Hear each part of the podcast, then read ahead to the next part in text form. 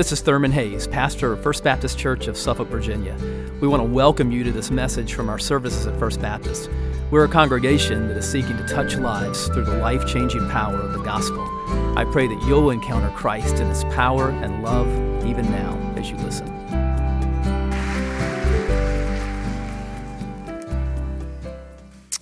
Amen. Let's pray together.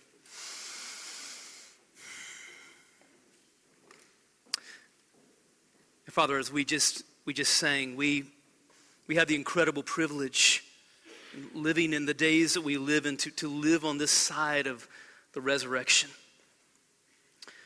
To, to know that our King is risen and to be able to, to look back on the, on the sweep of the story of redemption that is ours in Christ.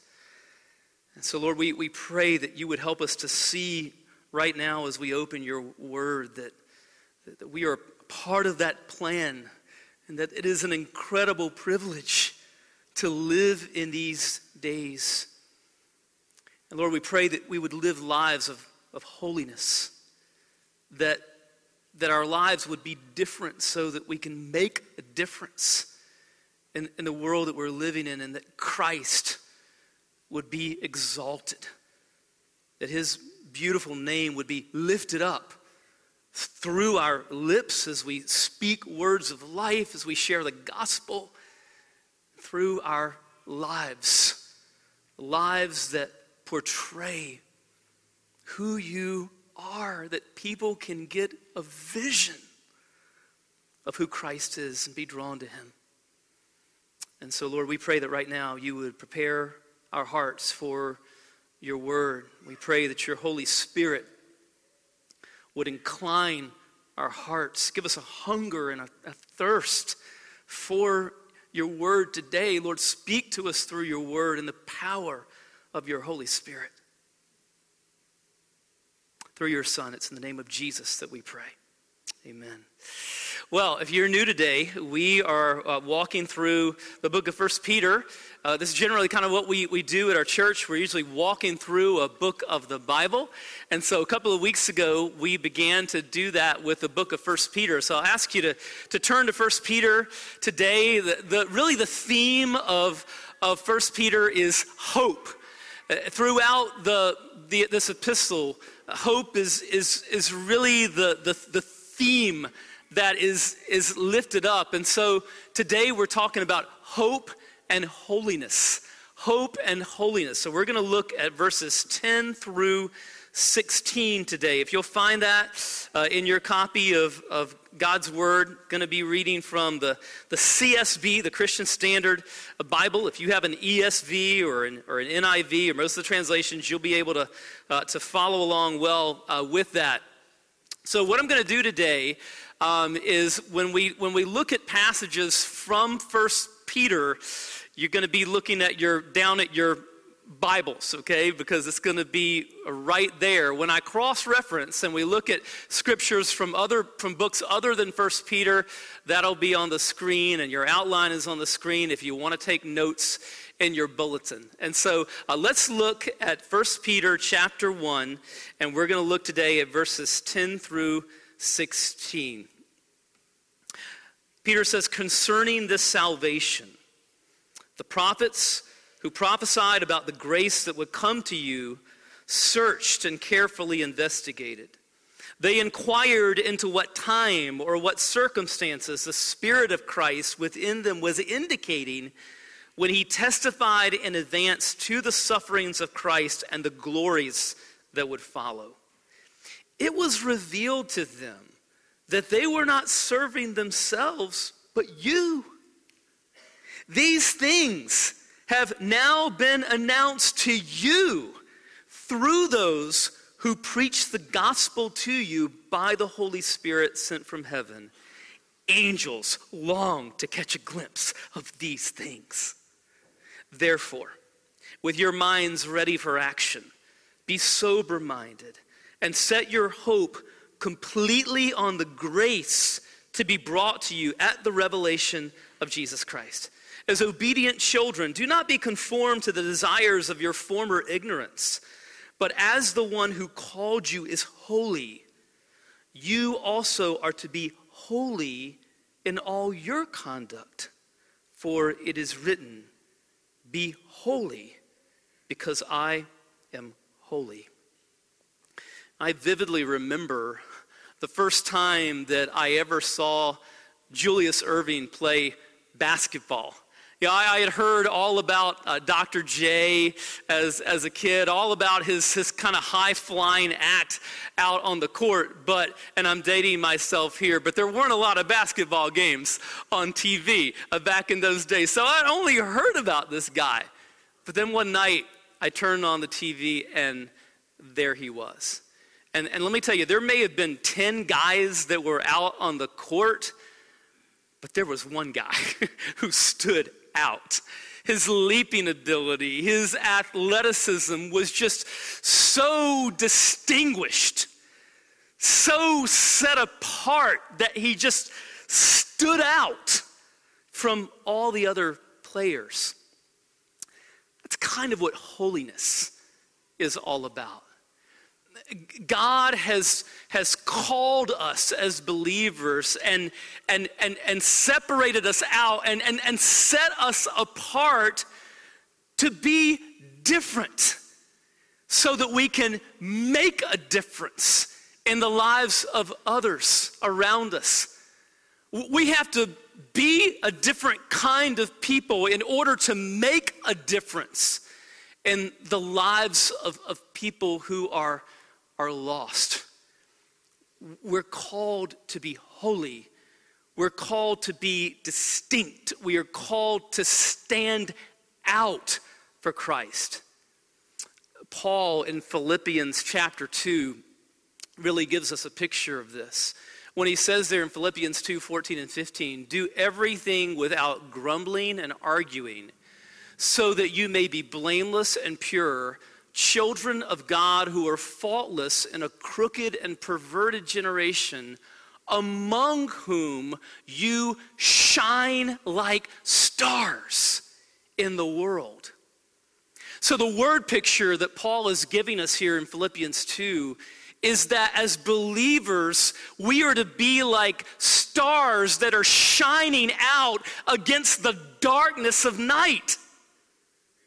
Because the people, the Christians he was writing to in the first century, were living in a culture of darkness. And we as believers in the 21st century are living in a, a, a culture that is so dark in, in so many ways. But in the midst of that darkness, we are called to shine, to stand out to shine like stars in, in the darkness of that night. That's a picture of what, of what holiness is. And Peter here in, in verses 10 through 16 is going to talk about hope and holiness. Because you see, the, the way that, that our lives portray the holiness of God is not so much when we kind of grit our teeth and say, oh, I'm going to be more holy. No, we become more holy as we behold the one who is holy, as we worship him, as we walk with him, as we trust him, then the Spirit transforms our lives to be more and more like him. Hope and holiness. So, what are the principles that, that Peter gives us here in these verses that we need to grab a hold of? First of all, he tells us in verses 10 through 12 know who you are. Know who you are. Now, before um, we get in, actually into the verses this morning, let's remember who the original recipients of the epistle of 1 Peter were. They were suffering believers who were living in regions that would now be the, the modern nation of Turkey. But they were suffering. They were persecuted for their faith. And Peter is writing this letter to give them hope. Hope. And we go through trials as well. We talked about them last week in verses 6 through 9 when we talked about hope in the midst of trials. We're going through trials. Our gaze needs to be fixed upon God. We're called to, to hope in, in Him. But it's really important to understand who the original recipients of this letter are because it will shed light. It will open up all kinds of things that we need to understand about the letter. These people are hurting. They're going through trials. And one of the things that we need to understand when we are going through trials is that God has a plan for our lives. So that's the kind of the first thing that we need to see under this main point is that you are part of God's plan. You are part of God's plan. When, when we're suffering, we need to understand that our sufferings are not random. They're not meaningless. They haven't caught God by surprise. We need to know that our sovereign God is in control and that He loves us and he's, causing all things to work together for his glory and for our good. And we need to know, as we talked about last week, that, that our trials are painful gifts that God is using to make us more and more like Christ. And we also need to know when we're suffering that our lives as believers are part of a larger plan of redemption that was prophesied long before we drew our first breath. God had a plan. And in fact, that plan actually began before the foundation of the world when He chose us to be His own. And so we saw in the very first verse of First Peter, who was the letter addressed to? It's addressed to those who are chosen, who are, are living as exiles. And so we talked about the fact that we as believers are elect exiles. And that theme of, of God choosing us to be his special people continues throughout the letter. We see it in chapter 2. Turn in your Bibles to chapter 2 and verse 9. This is a key verse in 1 Peter. 1 Peter 2 and verse 9. Peter says, But you are a chosen race, a royal priesthood, a holy nation, a people for his possession, so that you may proclaim the praises of the one who called you out of darkness into his marvelous light. And so, as believers, we have been called out of darkness into the light of Christ, and yet we're still living in a world that's dark. And there's always a tension there, right? Because we're, we're, we're to be in this world, but not of this world. That's what makes us exiles. We're like strangers in a strange land. And so there's a sense in which we, we should, we, we're never going to be completely comfortable here, nor should we be. And what it also means is that we are we're living in a world that's fallen, right? We've been called out of the darkness. And now we are children of light, but yet we're still living in this world of darkness. And so, because of that, there's a brokenness. And sometimes we're going to experience that brokenness, and there's going to, there are going to be trials in our lives. And so we talked last week in, in verses six through nine about the, the trials that we go through as believers and, and God's purpose in them. And what Peter wants us to understand in verses 10 and following is that our lives, both the gospel that we heard and ourselves as believers are part of a huge plan of redemption that was spoken about hundreds of years before, thousands of years before in the Old Testament. So, what does he say here in, in verses 10 and 11? He says, Concerning this salvation, the prophets who prophesied about the grace that would come to you, searched and carefully investigated. They inquired into what time and what circumstances the Spirit of Christ within them was indicating when he testified in advance to the sufferings of Christ and to the glories that would follow. Remember, if you were here on Easter, we looked at Luke 24 and we talked about the encounter that the risen Christ has with those two who were walking on the road to Emmaus. And remember how those two were so defeated, so discouraged. They had been there in Jerusalem when Jesus was crucified, and they had put all of their hopes in Jesus, and, and now they just felt like all of their hopes had been dashed. And so they're walking along the road, and here comes another walker coming up beside him. And it's Jesus right? And what does he say to him? Luke 24, 25 and following. He said to them, How foolish you are, and how slow to believe all that the prophets have spoken. Wasn't it necessary for the Messiah to suffer these things and enter into his glory? Then, beginning with Moses and all the prophets, he interpreted for them the things concerning himself in all the scriptures. Now, that's exactly what Peter is talking about here in verses 10 and 11. You know, he is saying that the gospel that you have heard that has changed your lives and, and you yourselves, you know, you may feel like you're just like these little struggling, persecuted believers who are going through all these trials, and sometimes you feel like you're like little boats that are just kind of like out there being rocked in a storm. And Peter wants them and he wants us to understand no, you are a part of a plan.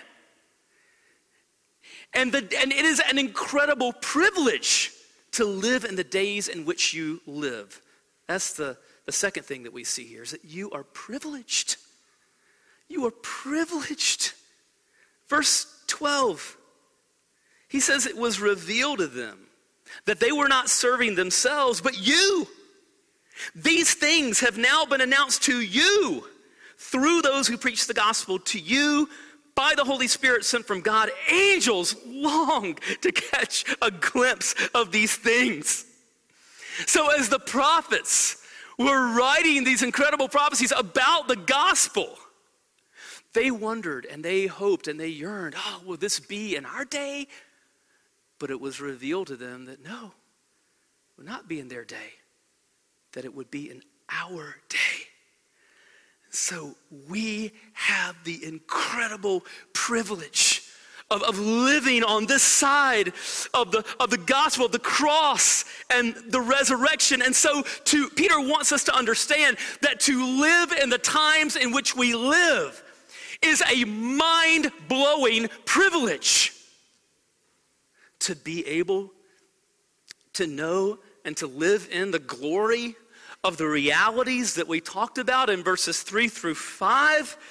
Blessed be the God and Father of our Lord Jesus Christ. Because of his great mercy, he has given us new birth into a living hope through the resurrection of Jesus Christ from the dead. And so, because we have a risen Savior, who lives, we can have a, a living hope no matter what the trials are that we're going through. Christ is risen. That trumps everything else in life. We have been given this new birth, a fresh beginning. We have been born anew by the power of the Spirit. And now there is an inheritance that is imperishable, undefiled, and unfading, that is being kept in heaven for us. And no matter how painful the trials are that you're going through, listen, you've got this incredible inheritance that no one can take away that's going to last forever. And it's right around the corner. And it's forever. And it's being kept safe for you. It's already yours, just waiting for you to take possession of it. And then what? He says in verse 5 you're being guarded by God's power through faith for a salvation that's ready to be revealed in the last time. He's saying here that the Spirit is going to guard us and He's going to enable us to persevere in our faith. And He's saying here that Jesus is coming again, and when He does, we're going to be raised with glorified bodies to live with Him forever in a new heaven and earth. These are the realities that we are to know as believers. And so, to live in these times and knowing these things is just like an incredible privilege. Like, what a time to be alive. Now, sometimes I know we're tempted to think, well, I wish I lived in different times. I wish I lived in the 50s, you know? Like, most people were going to church and like the culture was a lot different, and not everybody was staring down at their phone, and people actually interacted with other human beings and things. I wish I lived back in those days. But what we need to see is that we have an incredible opportunity to live in these days. Because the fact that things are more and more dark gives an opportunity for the light to shine out all the brighter. The fact that people are more and more lonely and more and more isolated from one another is an incredible opportunity for the church to welcome them into a family.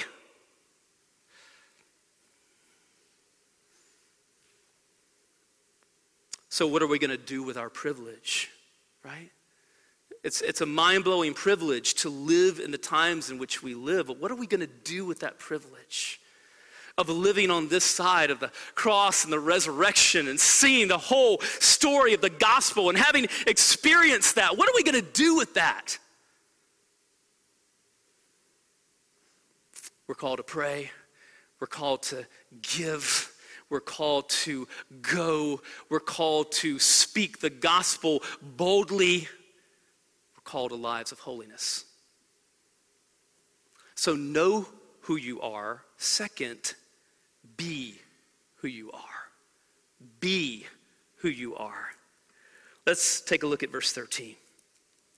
Therefore, with your minds ready for action, be sober minded and set your hope completely on the grace to be brought to you at the revelation of Jesus Christ. Now, verse 13 is sort of a bridge verse. It's sort of a hinge verse for this reason because verses 3 through 12 are filled with indicatives. Peter is telling us about what God has done. Verses 13 and following are filled with imperatives. It's about what we are to do in light of what God has done and the kind of people we are to be in light of what God has done for us in the gospel. Uh, and so when you see that word, therefore, eh, especially in a letter, it usually indicates that this is sort of a transitional moment, and, it, and that is the case here. Uh, Edmund Clowney, uh, who taught for many years at Westminster Seminary, uh, wrote a commentary on 1 Peter in which he said this about verse 13. Clowney says, The imperatives of Christian living always begin with therefore. Peter does not begin to exhort Christian pilgrims until he has first celebrated the wonders of God's salvation in Jesus Christ. The indicative of what God had done for us precedes the imperative of what we are called to do for Him. Because we have been given hope, we are called to live in it. So, how do we live in the hope we've been given? Well, Peter wants us to know a couple of things here. First of all, be action minded.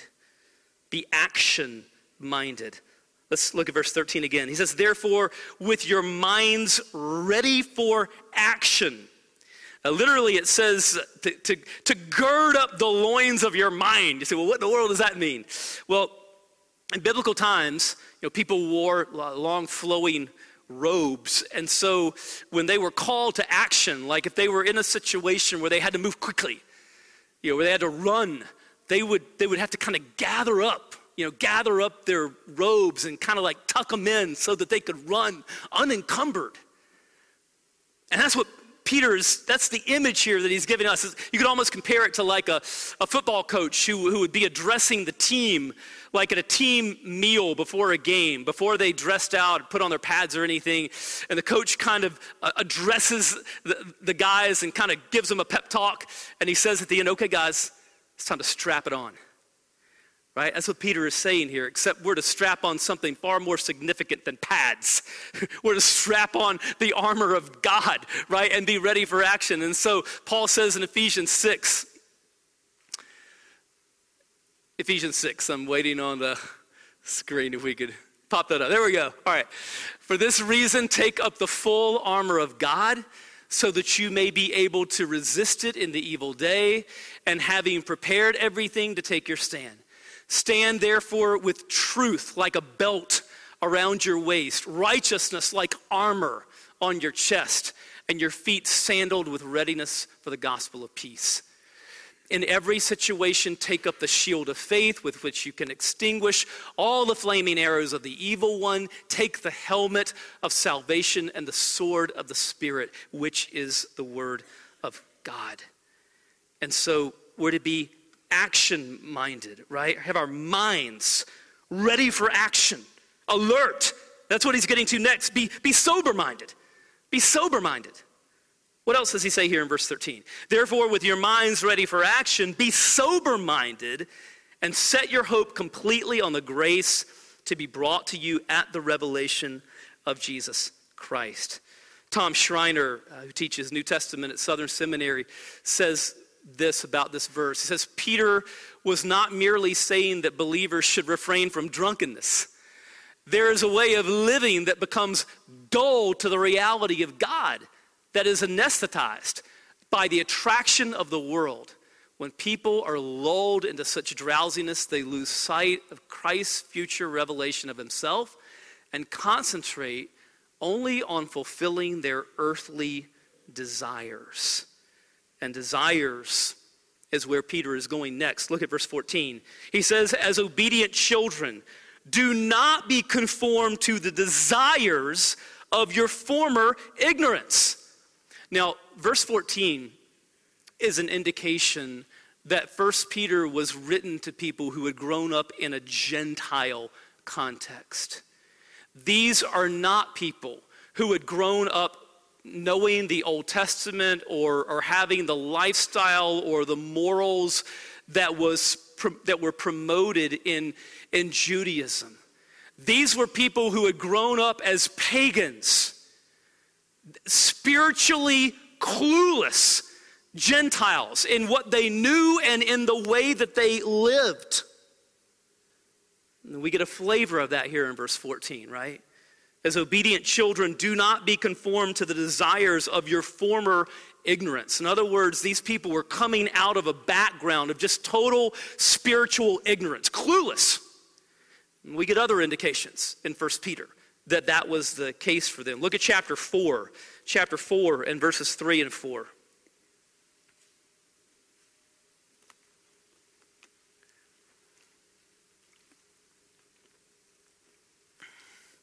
Peter writes to them here, beginning in chapter 4 and verse 3 For there has already been enough time spent in doing what the Gentiles choose to do, carrying on in unrestrained behavior evil desires, drunkenness, orgies, carousing, and lawless idolatry.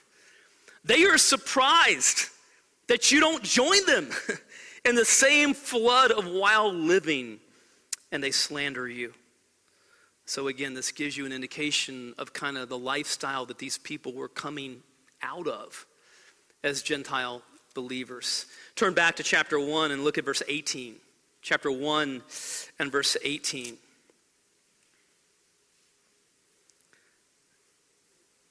Peter says there, For you know that you were redeemed from your empty way of life inherited from your fathers. If you're here and you know you have the the incredible privilege of, of, of, of Christian parents. It's a wonderful thing, but I know many of you didn't, didn't grow up with that. You grew up with parents who didn't know the Lord, maybe fathers who, who didn't know the Lord. And that, that was the case with these believers, right? They, they had grown up just knowing nothing, parents who didn't know Christ, you know, fathers who, who did not uh, model anything but kind of an, an, an empty life. And Peter is saying here, you know that you were redeemed from that. You were redeemed from your empty way of life, inherited from your fathers. And now, instead of being conformed to that empty way of life that you saw in your earthly fathers, you're to be conformed to holiness that you see in your heavenly Father. That's what he's going to talk about next verses 15 and 16. But as the one who called you is holy, you also are to be holy in all your conduct, for it is written, Be holy because I am holy. You know, we saw in verse 3 that we've been given a new birth, right? That, that we have been born again as children of God. John chapter 1 and verse 12 says, But to all who did receive him, he gave the right to be children of God, to those who believe in his name. And so, as believers, we have been adopted as sons and daughters of the Heavenly Father. And our purpose now is to reflect who He is in His holiness. Be holy, for I am holy. And so we're to shine for Him. The fabric of our lives is to bring Him glory. Matthew chapter 5 and, and verse 16, Jesus says there, in the same way, let your light shine before others so that they may see your good works and give glory to your Father in heaven. And so we're to be different, we're to be holy, we're to shine for Him. N- not just in the things that we avoid, yes, that's part of it, but, but in the things that we do. right? In the good works that we do, in the acts of selfless love and kindness and the attitude of our lives and the fruit of the Spirit love, joy, peace, patience, kindness, goodness, faithfulness, gentleness, self control. We are to stand out and shine out so that people can look at us? No. So that people will look to Him. So that we can catch them, get, help them catch a vision that you know what? Life can be different. My life can be different so that they will catch a glimpse of who Christ is, who God is, and that they would be drawn to Him. So, how do we do that? Right? We, we certainly do it by speaking the gospel. People have to hear. People can't be saved by osmosis. Right? God saves people, He calls people to Himself through the proclamation of the gospel. Right? So, part of those good works of love that we do, part of loving people is telling them about Jesus. That begins with the people in your life family members, friends that don't know Christ. Speak the good news of the gospel. Tell them about what Jesus has done with your lips, right? But, but the, those words, from our lips will ring hollow if they're not backed up by holy lives, which is what he's calling us to here. Let's pray together.